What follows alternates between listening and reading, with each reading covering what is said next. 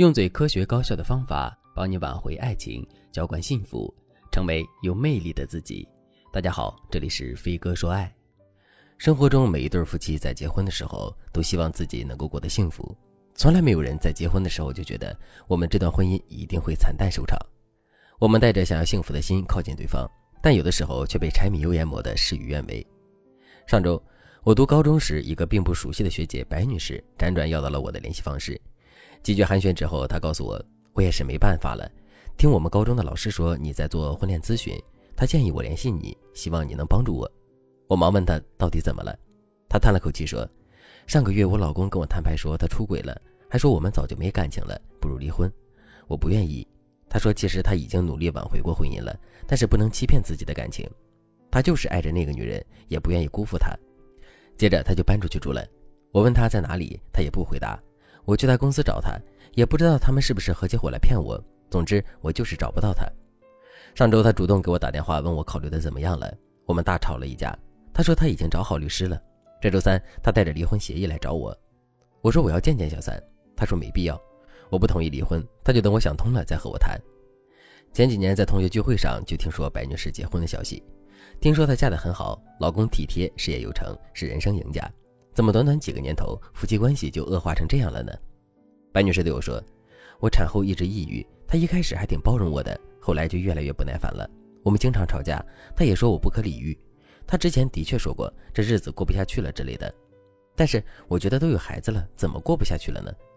后来因为工作原因，她和我分居了一段时间，这期间都是我带着孩子去看她，她的反应总是淡淡的。后来她就让我带着孩子和她一起去住，我以为是她想修复夫妻关系。”现在才知道，他让我和孩子过去，是因为他想和小三分手。因为我们住在一起之后，他的态度总是淡淡的，我当然生气，又不知道问题出在哪里，所以我们的夫妻感情并没有修复，反而一言不合就吵架。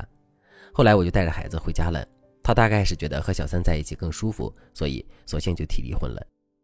他还说，小三为了他受了很多委屈，而我只会让他受委屈。我当然不甘心，我和他在一起的时候，他没钱、没背景、没机会。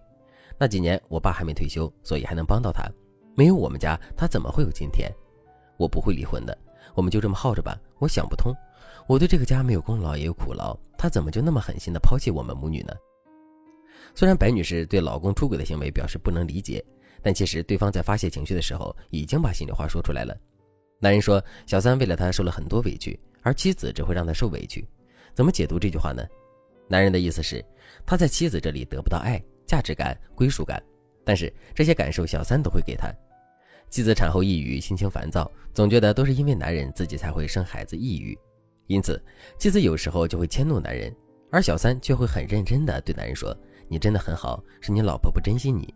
要是你是我老公，我一定会好好爱你。”不管小三的话里到底有几分真心，当男人面对一个对他温柔可人的异性，在面对一个整天埋怨他的异性，他的心会倾向于哪里呢？如果你也经历了老公出轨，你不知道该怎么办的话，那你可以添加微信文姬零五五，文姬的全拼零五五，让我来帮助你们修复婚姻。无论是男人还是女人，无论这个人他的事业上取得多少成就，一入婚姻一样柴米油盐酱醋茶。婚姻是一个让男人和女人下凡的地方，进入婚姻，你们的缺点优点都是明晃晃的，对彼此的态度也每时每刻影响着两个凡人的心。婚姻里没有永恒的誓言，没有永恒的问题。有的只是你们对彼此的态度，在生活中有一个哲学叫做“边吃力边讨好”。我们都听过一个词叫做“吃力不讨好”，指的是你付出了很多，但是你的言行就是不讨对方喜欢，导致对方看不见你的付出。所以，如果你已经实质付出了，就不要再板着脸面对对方。其次，我们从这个案例中可以看到，对于婚姻而言，物质付出、资源付出、生理付出、精神付出都很重要，特别是精神付出最容易被夫妻忽视。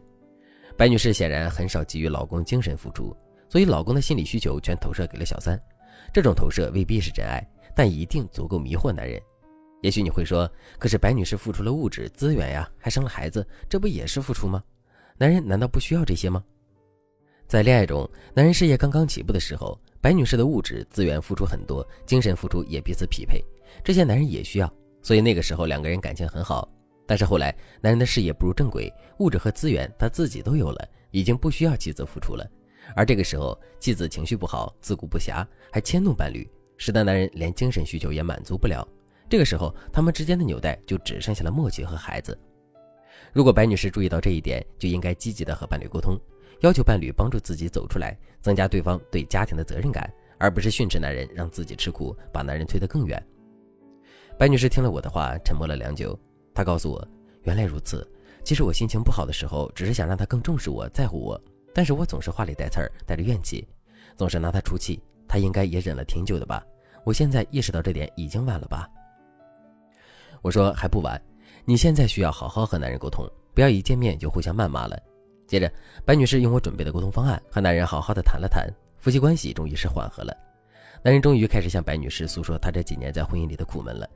如果正在听节目的你也遭遇了老公出轨的境况，却不知道该怎么办的话，那你可以添加微信文姬零五五，文姬的全拼零五五，来获取你的专属方案，让你重新获得幸福。好了，今天的内容就到这里了，感谢您的收听。您可以同时关注主播，内容更新将第一时间通知您。您也可以在评论区与我留言互动，每一条评论、每一次点赞、每一次分享，都是对我最大的支持。我们下期再见。